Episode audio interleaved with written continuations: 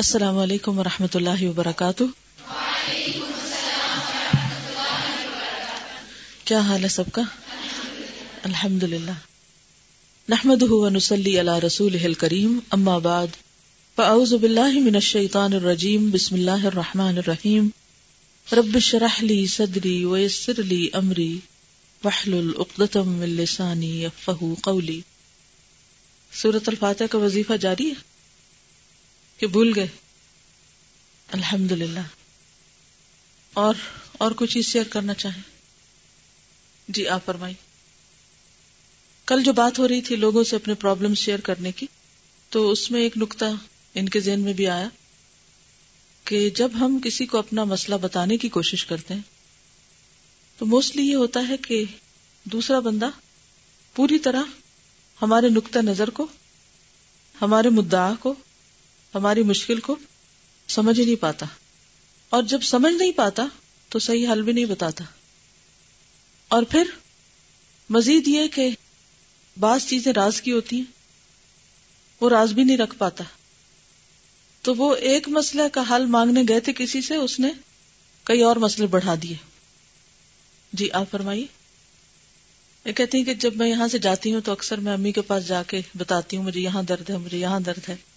تو کل میں نے جا کر روکا اپنے آپ کو اور ان کو اپنی تکلیف نہیں سنائی، کیونکہ یہ ہو نہیں سکتا کہ ماں بچے کی تکلیف کے بارے میں سنے اور دکھی نہ ہو، غمگین نہ ہو. یہ نہیں ہو سکتا. بعض مائیں بہت ظاہر کرتی ہیں اور بعض ظاہر بھی نہیں کرتی، تو اس کا نتیجہ کیا ہوتا ہے کہ پھر ہم اور کچھ نہیں انہیں دے سکتے تو دکھ دے کے ان کے غموں میں اضافہ کر دیتے ہیں. اس کا ایک اور نقصان بھی ہوتا ہے، اور وہ کیا کہ ان کے ذہن میں یہ تصویر بننے لگتی ہے کہ جو کام آپ کر رہے ہیں یہ بہت جان جوکھوں کا کام ہے. قرآن پڑھنا اور سیکھنا اور یہ کورس جو ہے یہ بڑا مشکل ہے، لہذا کبھی تو یہ مشورہ دینے لگتے ہیں کہ اب اس کو بس کرو، یا پھر یہ کہ اس کے بعد مزید کچھ نہیں کر سکتے. اور اس طرح ہم اپنے ہی ہاتھوں اگائی ہوئی فصل یا اپنے ہی بوئے ہوئے جو کانٹے ہیں ان کو پھر بھگتتے ہیں، آئندہ کے دروازے بند کر دیتے ہیں. حالانکہ یہ چھوٹے چھوٹے دکھ، تکلیفیں، پریشانیاں ایسی چیز نہیں ہوتی کہ جو ہمیشہ کے لیے ہوں، یا پھر یہ کہ صرف آپ کے ساتھ ہوں. سب کے ساتھ ہی ہوتے ہیں کیونکہ زندگی ہے ہی آزمائش، اس سے کوئی بھی بچا ہوا نہیں ہے. جی بالکل. یہ دکھ بتانے کا الٹرنیٹ کیا ہے کہ آپ انہیں دیکھ کر اسمائل کرنا شروع کر دیں. تو جب آپ اپنی ماں کو دیکھ کے اسمائل کریں گے اور وہ خوش ہوگی تو اس خوشی کو دیکھ کر آپ کے بھی غم دور ہو جائیں گے، آپ کے بھی دکھ بھول جائیں گے. تو یہ مثبت طریقہ علاج ہے. صحیح. ہم اسمائل بھی تو اجنبیوں کے لیے کرتے ہیں، اپنوں کے لیے اسمائل بھی نہیں کرتے. ان سے کسی نہ کسی وجہ سے ناراض ہی رہتے ہیں، اور پھر ان کو دیکھ کر اسمائل کرنے کی واقعی کوشش کرنی پڑتی. جی آپ فرمائی. Good, very good. انہوں نے اپنے فیس بک سے ساری پچھلی پکچرز ڈیلیٹ کی، اور انہیں کسی نے مشورہ دیا کہ یہ عید کی پکچرز بھی لگا دیں، تو انہوں نے ان کو بھی نہیں لگایا. باقی معلوم نہیں کسی اور نے عمل کیا اس پر یا نہیں. یاد ہی نہیں رہا کیا عمل. الحمدللہ. اور موڈ میسیجز بھی ہٹائے سارے. جی اب دیکھیں کہ جو آپ روزانہ یہاں مجھ سے شیئر کرتے ہیں، اب یہ جو ایشو چلا ہے کہ دوسروں سے اپنے پرابلم شیئر کرنے کا، میں دیکھ رہی ہوں کہ پچھلے جتنے بھی آپ لوگوں کے کمنٹس تھے ان میں سب سے زیادہ اس پر آپ لوگوں کی فیڈ بیک اچھی آئی ہے. یعنی کمپیریٹیولی اگر دیکھا جائے تو ماشاءاللہ you are very sensible people, اور بہت اچھے سے آپ نے اس کی وجوہات تلاش کی ہیں. تو آپ اس پر ایک چھوٹا سا رائٹ اپ لکھ سکتے ہیں کہ اپنے پرابلم جو ہے وہ لوگوں کے ساتھ شیئر کرنے میں کیا مشکلات آتی ہیں، اور اگر آپ اللہ کے ساتھ شیئر کرتے ہیں تو یہ سنت انبیاء بھی ہے، حضرت یعقوب نے ایسا کیا. اور پھر یہ کہ اس کے فائدے کیا ہیں جب آپ اللہ کے ساتھ شیئر کرتے ہیں. ان باتوں کو آپ ساری دنیا کے ساتھ شیئر کریں تو اس سے کیا ہوگا، اس سے کیا ہوگا، دوسروں کو بھی سمجھ آئے گی، وہ بھی کچھ کریں گے. جی جب آپ سے بات کر کے پھر جو بھی ہوئی تو پھر میں اپنے شوہر سے بھی شیئر کریں گی وہ بات, اور لیکن تھوڑی سی اور مزید ڈسکس کرنا چاہا اس بات کو, تو انہوں نے سننے سے زیادہ جو ہے وہ کوئی انٹرسٹ نہیں شو کیا. تو بڑا دکھ ہوا اس کی بات کہ اچھا سن نہیں رہے میری بات, لیکن پھر یہ تھا کہ وہی بات کی اس کی ذکر بات ہوئی تھی کہ پھر واقعی الحمد للہ. اللہ تعالیٰ شاید ہمیں بندوں سے اسی لیے مایوس کرتے ہیں کہ ہم زیادہ اس کی طرف مائل ہوں, لیکن ہم اس کو ایک مسئلہ بنا لیتے ہیں. اس غم کو ہی نہیں بھولتے کہ بندوں نے ہمارے ساتھ ایسا کیوں کیا, فورگیو ہی نہیں کرتے پھر ان کو, حالانکہ وہ اپنے دل کے ہاتھوں یا اپنی کچھ پریشانیوں یا اپنی ویکنسز کے ہاتھوں مجبور ہوتے ہیں کہ وہ ہماری مدد نہیں کر سکتے کسی بھی مسئلے میں کسی بھی وجہ میں. لیکن چونکہ ہماری توقع انہی سے ہوتی ہے, جب ادھر دروازہ بند ہوتا ہے تو پھر پریشانی بھی ہوتی, اور پھر ہم نہ ادھر کے رہتے ہیں نہ ادھر کے رہتے ہیں. شیطان ہمیں اللہ کی طرف جانے سے بھی روک دیتا ہے, اور پھر کہیں بھی وے آؤٹ نہیں ملتا, وہ سارے غم اندر بھرے جاتے ہیں اور وہ ڈپریشن میں بدل جاتے ہیں. بالکل ایسے موقع پر انسان یہ دعا بھی کرے کہ اللہ اگر یہ میرے لیے کوئی آزمائش ہے تو پھر اس کی حکمت مجھے سمجھا دے. یعنی کسی خاص بندے کا اگر رویہ آپ کو بہت بادر کرتا ہے, ہوتا نہیں کچھ لوگ ایسے ہوتے ہیں کہ جن سے آپ جس وقت جب بھی کوئی بات کریں کیا لے کے لوٹیں گے, پریشانی, دکھ, تکلیف. وہ کوئی سیدھی بات کرتے ہی نہیں. کبھی آپ میں سے کسی کا ایسا واسطہ پڑا؟ کافی ساری جی ہیں. بعض اوقات ان کا بھی قصور نہیں ہوتا, بس ان کی اور ہماری روح کہیں آپس میں ملی نہیں, ان کی نیچر ہی اور ہے, ان کی سوچ ہی اور ہے, وہ مجبور ہے اس کے ہاتھوں. تو آپ یہی سوچنے کہ اللہ نے ان کو بنایا ہی ایسا ہے, یہ بےچارے بھی کمزور ہیں اور مجبور ہیں اپنی عادتوں کے ہاتھوں, ان کی بھی آزمائش ہے اس میں, تو مجھے اپنے لیے کوئی مثبت راہ تلاش کرنی چاہیے. کیونکہ یہ آپ کی اپنی چوائس ہے نا. ایکچولی لوگوں کو معاف کرنا کیا ہے, آپ کا ایک ڈیسیژن نہیں. اگر آپ وہ ڈیسیژن لے لیں کہ میں نے معاف کرنا ہے, میں نے ان کی غلطیوں کو بھولنا ہے, میں نے ان کی کوتاہیوں سے درگزر کرنا ہے, اوور لک کرنا ہے, تو آپ کر سکیں گے.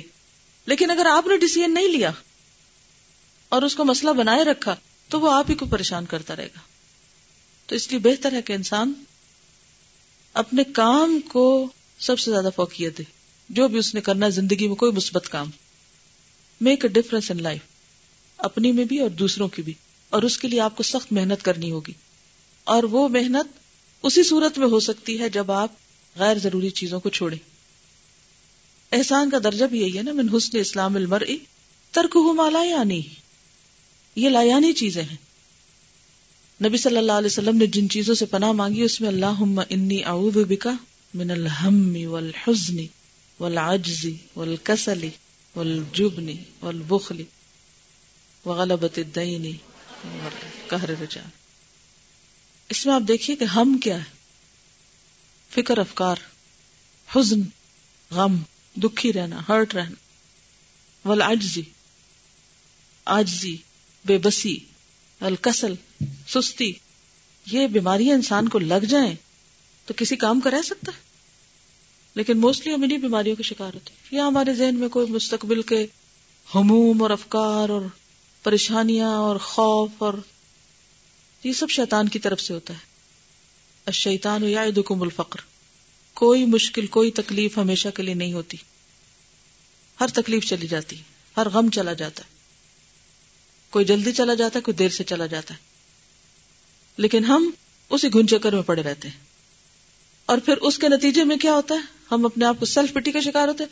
آج اس مسکین بے بس, جو ہمیں اللہ نے صلاحیتیں دی, قوتیں دی, ہمیں وہ بھی نظر نہیں آتی. اس دھند میں اتنا غم چھایا رہتا ہے ہمارے اوپر. نتیجہ کیا ہوتا ہے, سست ہو جاتے ہیں. کس چیز میں سستی, کس میں, عمل کی رفتار میں, مقصد سے دوری. تو بے حد ضروری ہے کہ خصوصی طور پر جب آپ دعا مانگیں تو شعور سے یہ دعا مانگیں کہ اللہ ان چیزوں سے مجھے نجات دے, ان بیماریوں سے چھٹکارا ہو تاکہ میں کچھ کر سکوں. جی بالکل, جی ہاں. اس میں کہتی ہے کہ ایک دعا یہ بھی کہ اللہ تعالیٰ اپنی اطاعت میں ہماری خوشی رکھ دے. اور یہ بہت کام کی بات ہے. اگر آپ یہ سوچیں, میں فجر کی نماز آج پڑھنے لگی تو میں نے ذرا لمبی سورت شروع کر دی, تو مجھے ایک لمحے کے لیے گھبراہٹ سی ہوئی کہ یہ تو بڑا ٹائم لگ جائے گا. آتا ہے نا یہ دل میں خیال, آپ کو بھی آتا ہوگا. تو مجھے بھی خیال آیا کہ ٹائم لگ جائے گا. اللہ نے دل میں اسی وقت دوسرے لمحے خیال ڈالا. اس سے اچھا ٹائم بھی کہیں گزرے گا؟ اس سے بہتر کون سا عمل ہو سکتا ہے جو میں کروں گی کہ میں قیام میں اپنے رب کے حضور کھڑے ہو کر قرآن کا کچھ حصہ پڑھوں. لیکن آپ ضرور دیکھیں گے, نوٹ کریں گے کہ جب کبھی آپ لمبی سورت یا لمبی قرات خود یا کوئی امام شروع کرے تو ایک دم بے چینی سے شروع ہو جاتی ہے. پھر چاہے ہم کنٹرول کر, لیکن ضرور وہ کیفیت آتی ہے ایک لمحے کے لیے کہ یہ کیا. اور یقین کریں جس وقت میں نے یہ ڈیسیژن لیا نا کہ اس سے اچھا تو کوئی کام ہی نہیں دنیا میں, نماز سب سے پسندیدہ عمل ہے نا اللہ کے نزدیک, اور نماز میں بھی پسندیدہ کیا ہے؟ لمبا قیام. تو لمبا قیام کیسے ہوگا؟ چپ کر کے تو کھڑے ہونے سے نہیں ہوگا, کچھ پڑھنا ہی ہوگا نا وہاں جب ہی لمبا ہوگا. اور جب پڑھنے لگتے ہیں تو گھبراہٹ طاری ہو جاتی کہ کب ختم ہوگا, بالکل بچہ بن جاتے ہیں. جیسے بچے بھی سپارے بھر کے پلٹتے رہتے ہیں, جیسے کتنا باقی رہ گیا, کتنا باقی رہ گیا. تو اس لیے بے حد ضروری ہے کہ ہم جو بھی اللہ کی رضا کا یا اطاعت کا یا فرما برداری کا کوئی بھی کام کر رہے ہوں تو اس وقت ہم کیا کریں, اپنے آپ کو یہ سمجھائیں کہ اس وقت نہ تو میرا وقت ضائع ہو رہا ہے اور نہ ہی میں کوئی غلط کام کر رہی ہوں اور نہ ہی اس میں میں کسی قسم کا بھی کوئی نقصان نہیں کر رہی اپنا. یہ سراسر فائدے کا کام ہے جو اس وقت میں کر رہی ہوں. تو آپ دیکھیں گے آپ کو عبادت میں یا کوئی بھی نیک کام کرنے میں دل جمعی ہو جائے گی. اسی طرح خدمت خلق کا کوئی کام ہے, بعض اوقات آپ کسی انسان کے کام آ رہے ہوتے ہیں. اچھا اس وقت بھی بعض اوقات ہم پریشان ہونے لگتے ہیں کہ اتنا ٹائم لگ گیا. مثلاً آپ کسی کی عیادت کے لیے گئے, کوئی بیمار ہے, یا کسی کے وفات پر آپ گئے, تعزیت کا موقع ہے, یا اسی طرح کوئی شخص کسی مدد کا محتاج ہے, آپ اس کی مدد کرنے لگے. اب اس وقت بھی شیطان کیا کرتا ہے, دل میں گھبراہٹ ڈال دیتا ہے کہ تمہارے اپنے بھی تو اتنے کام رہتے ہیں اور ایسا بھی ہے اور ویسا بھی ہے, یہ کام کیسے ہوگا, وہ کیسے ہوگا. تو پھر کیا سوچنا چاہیے؟ یہ سوچنا چاہیے کہ جو کام میں کر رہی ہوں کیا یہ واقعی فائدے کا ہے.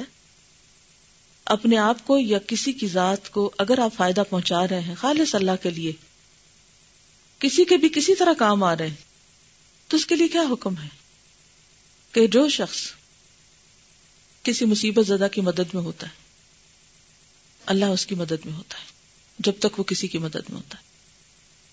آپ کسی کے کام آئیں گے, اللہ آپ کے کام سنوارے گا. تو کیا میں نہیں چاہتی کہ میرے کام سنوارے جائیں؟ میں نہیں چاہتی کہ مجھے اللہ کی مدد اور تائید حاصل ہو. تو پھر مجھے پریشانی کس بات کی؟ اس ایک اچھے اور نیک کام سے مجھے گھبراہٹ کیوں ہے؟ جلدی کس بات کی؟ جلد بازی بھی کس کی طرف سے ہوتی؟ شیطان کی طرف سے ہوتی. لیکن آپ نے دیکھا ہوگا کہ بعض کام ایسے ہوتے ہیں جن کا کوئی فائدہ نہیں ہوتا, وین ٹاکس. اس وقت کبھی بھی شیطان نہیں گھبراہٹ ڈالتا اندر کہ تمہارا وقت جا رہا ہے. اس طرف اللہ کی تائید ہوتی ہے کہ اس وقت آپ کو احساس ہو جائے کہ ان باتوں سے کیا حاصل, کس کی تقدیر سنورے گی, کس کو فائدہ پہنچے گا. اس کے ذریعے میں اپنی ذاتی زندگی میں, اپنے گھر کے اندر, اپنے معاشرے کے اندر کیا مثبت رول پلے کر سکتی ہوں. اگر کچھ بھی نہیں تو یقیناً آپ اپنا نقصان کر رہے ہیں. جی آپ فرمائیے. بعض اوقات ہم کسی کا کام کرنے کی کوشش کرتے ہیں اور ہمیں سمجھ آنے لگتا ہے کہ دوسرا شخص ہمیں یوز کر رہا ہے یا دھوکہ دے رہا ہے, تو بھی آپ کا کوئی نقصان نہیں. اگر آپ نے اللہ کے لیے کوئی کام کیا کسی کے لیے بھی تو اجر اس سے تو نہیں لینا ہمیں, جس سے لینا ہے وہ دیکھ رہا ہے, وہ ہماری نیک نیتی کو بھی دیکھ رہا ہے اور وہ دوسرے کی بدنیتی کو بھی دیکھ رہا ہے. کیا وہ فیصلہ کرنے والا نہیں, احکم الحاکمین نہیں ہے نا؟ پھر فکر کی کیا ضرورت ہے, وہ نبٹ لے گا. کبھی کوئی آپ کو ستائے نا تو آپ ہمیشہ کہا کریں کہ میں تو اس سے نہیں نبٹ سکتی, وہ ہے نبٹنے والا, یہ اس کا کام ہے, وہ کرے گا. اور مجھے اس وقت کیا کرنا ہے جو میرا کام ہے, جو میری ذمہ داری. آپ کچھ کہنا چاہ رہی, کہیے. میرے ساتھ کافی مہینوں سے ایک مسئلہ ہے جو مجھے بہت ڈسٹرب کرتا ہے, اور یہاں تک میں کہتی ہوں کہ نہ میری دعا میں کوئی مجھے مزاق ہے نہ نماز میں اتنی محنت ہوتی ہے.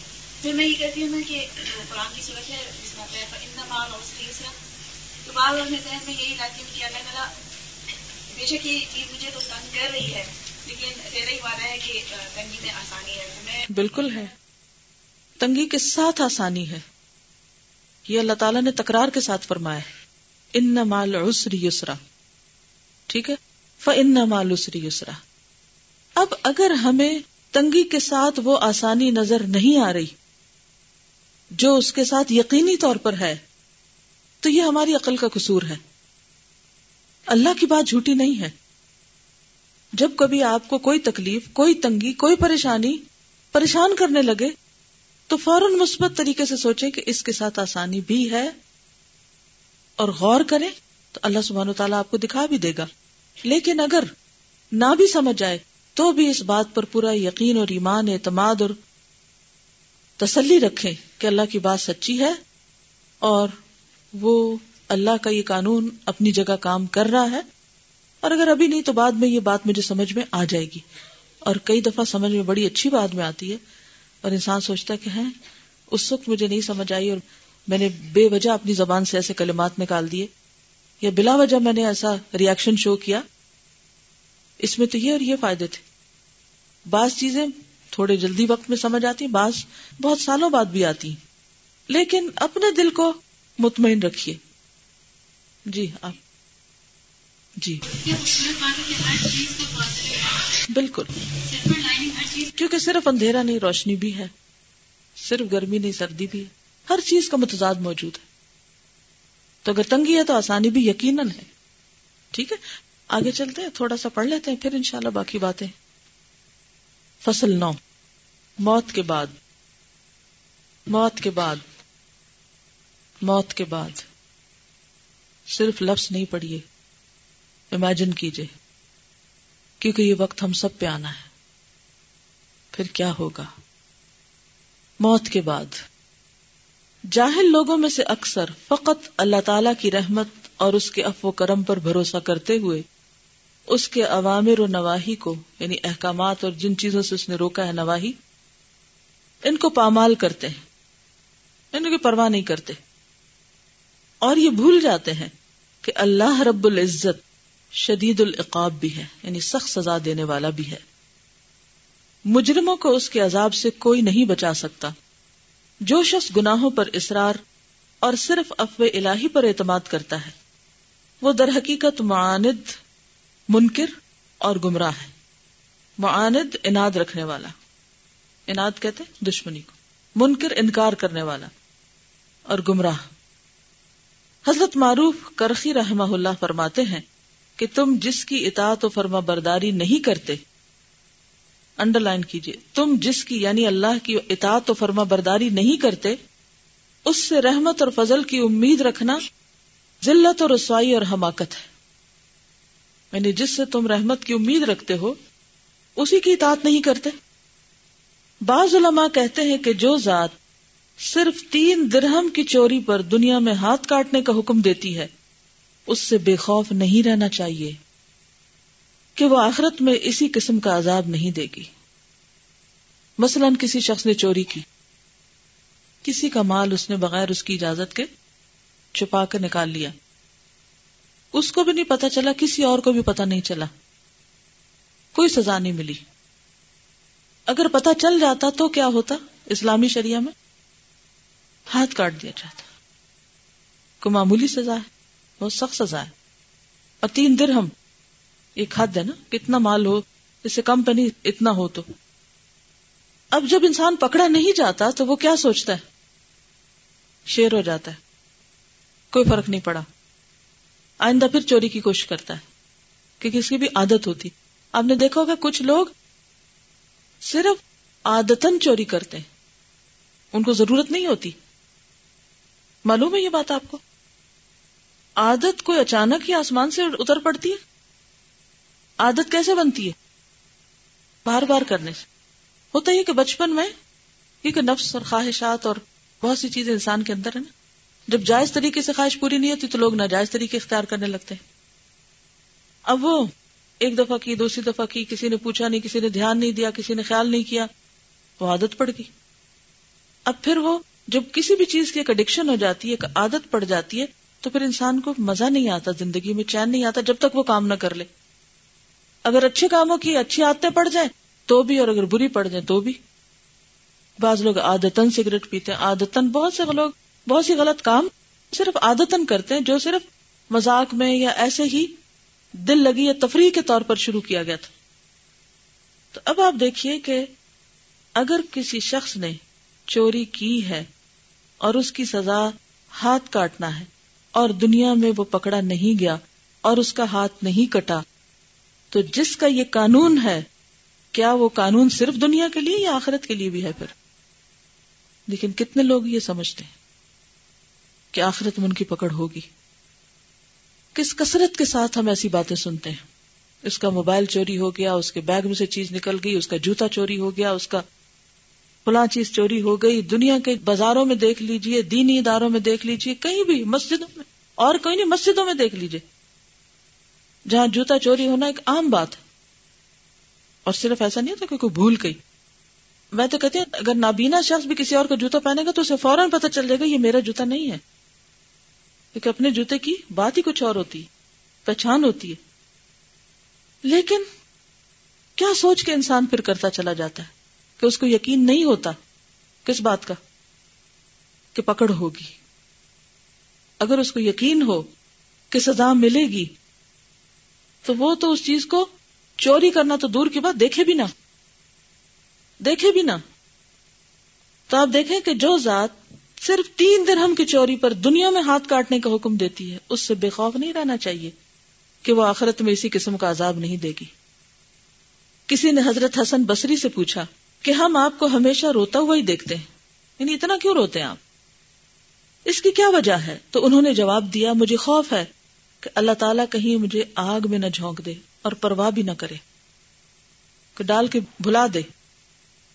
یہ بھی کہتے ہیں کہ حضرت حسن بصری سے پوچھا گیا کہ اے ابو سعید، ہم ایسے لوگوں کے پاس بیٹھا کرتے ہیں جو ہمیں سخت خوف زدہ کر دیتے ہیں، ہمارے دلوں کے ٹکڑے ہو جاتے ہیں، ہم اس قسم کے خوف کا کیا علاج کریں؟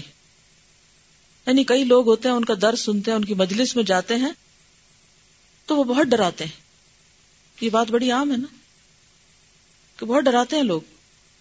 انہوں نے جواب دیا، تمہارا ان لوگوں کے پاس بیٹھنا بہت ہی اچھا ہے جو تمہیں ڈرا ڈرا کر امن اور راحت کی جگہ پہنچا دے، ان لوگوں کے مقابلے میں جو تمہیں امن اور سلامتی کی باتیں سنا سنا کر خوف اور ہلاکت کی منزل کو لے جائیں. یعنی ایسا شخص جو آپ کو ڈرا کر آخرت کے عذاب سے بچنے کی آپ کے اندر ایک طلب پیدا کر دے، اس کے پاس بیٹھنا اور دنیا میں ڈرنا زیادہ بہتر ہے بنسبت اس کے کہ آپ کسی ایسے بندے کے پاس بیٹھے اور وہ کہے سب خیر ہے، کوئی فرق نہیں پڑتا، اللہ تعالیٰ بہت غفور رحیم ہے، کہیں پوچھ نہیں ہوگی، کوئی پکڑ نہیں ہوگی. اور پھر جب انسان مرے تو اس کی آنکھیں کھل جائیں کہ میں کس بھول میں تھا، میں کس دھوکے میں تھا، یہ ہوا کیا میرے ساتھ. لیکن ہم میں سے کتنے لوگ یہ بات سمجھتے ہیں، اور کتنے لوگ ایسی مجلسوں میں جانا پسند کرتے ہیں؟ کرتے نہیں کرتے.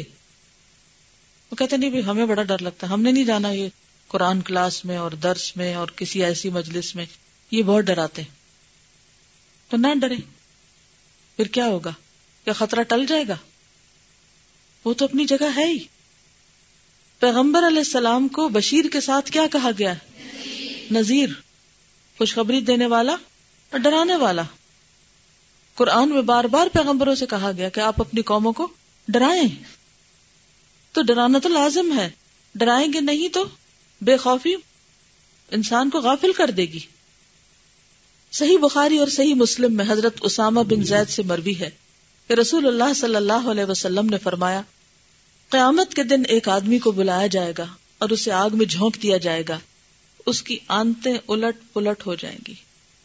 اسمال انٹسٹائن ہوتی ہے نا، اگر آپ نے دیکھی ہو تو کتنی وہ گجلک ہوتی ہے، تو وہ الٹ پلٹ ہو جائیں گی، اس کے مکس اپ ہو جائیں گی، اپنی جگہ پہ نہیں رہیں گی. اور آپ کو پتہ ہے کہ کس قدر تکلیف دہ عمل ہے آنتوں کا اپنی جگہ سے الٹ پلٹ ہو جانا، ڈسپلیس ہو جانا.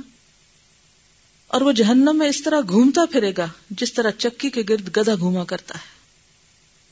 یہ دیکھ کر جہنمی لوگ اس کے ارد گرد جمع ہو جائیں گے اور پوچھیں گے، اے شخص، یہ مصیبت تجھ پر کیوں آئی؟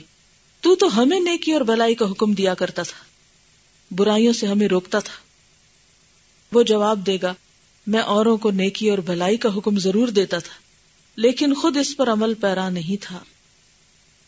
اوروں کو اچھے اچھے مشورے دیتا تھا، بڑی نصیحتیں کرتا تھا لیکن خود کچھ بھی نہیں کرتا تھا۔ لوگوں کو برائیوں سے روکتا تھا مگر خود باز نہ آتا تھا۔ یہ متفق علیہ روایت ہے اور اس میں کوئی شک نہیں، اور اس میں ہم سب کے لیے جو دین کی باتیں کرتے ہیں، جو دین پڑھتے اور پڑھاتے ہیں، ان سب کے لیے ایک بہت بڑا سبق ہے۔ بعض لوگ تو اس حدیث کا مطلب کیا لیتے ہیں کہ اب کسی کو کچھ بتانے کی ضرورت نہیں، کیونکہ بتا کر اتنی سزا ملے گی تو پھر کیا فائدہ۔ یہ حدیث اس لیے نہیں بیان ہوئی کہ انسان جو کام کر رہا ہے اس کو چھوڑ دے، ایک اس لیے بیان ہوئی ہے کہ اس کے مطابق اپنا عمل درست کیا جائے، اپنی اصلاح کی جائے،